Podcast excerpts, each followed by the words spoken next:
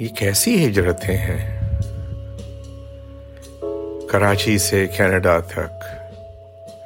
کراچی سے کینیڈا تک۔ بہت ہے فاصلہ، لیکن رشتوں کی ہیں زنجیریں یہاں جو کھینچ لاتی ہیں۔ میرا بیٹا یہاں پر ہے۔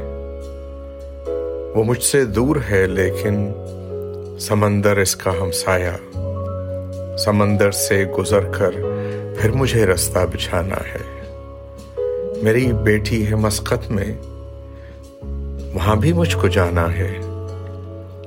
کراچی میں مگر وہ بے خرامہ ہم سفر میری۔ سپرد خاک جس کو کر دیا تھا چشم پورنم نے، کئی برسوں سے وہ خاموش ہے، چپ ہے۔ وہ گہری نیند میں ہے۔ میں مسلسل اس سفر میں ہوں۔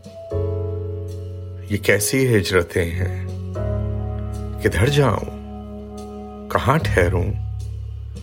میری تنہائی کا صحرا مجھے آواز دیتا ہے۔ یہ کیسی ہجرتیں ہیں؟ میری تنہائی کا صحرا مجھے آواز دیتا ہے۔ ڈاکٹر ہلال نقوی۔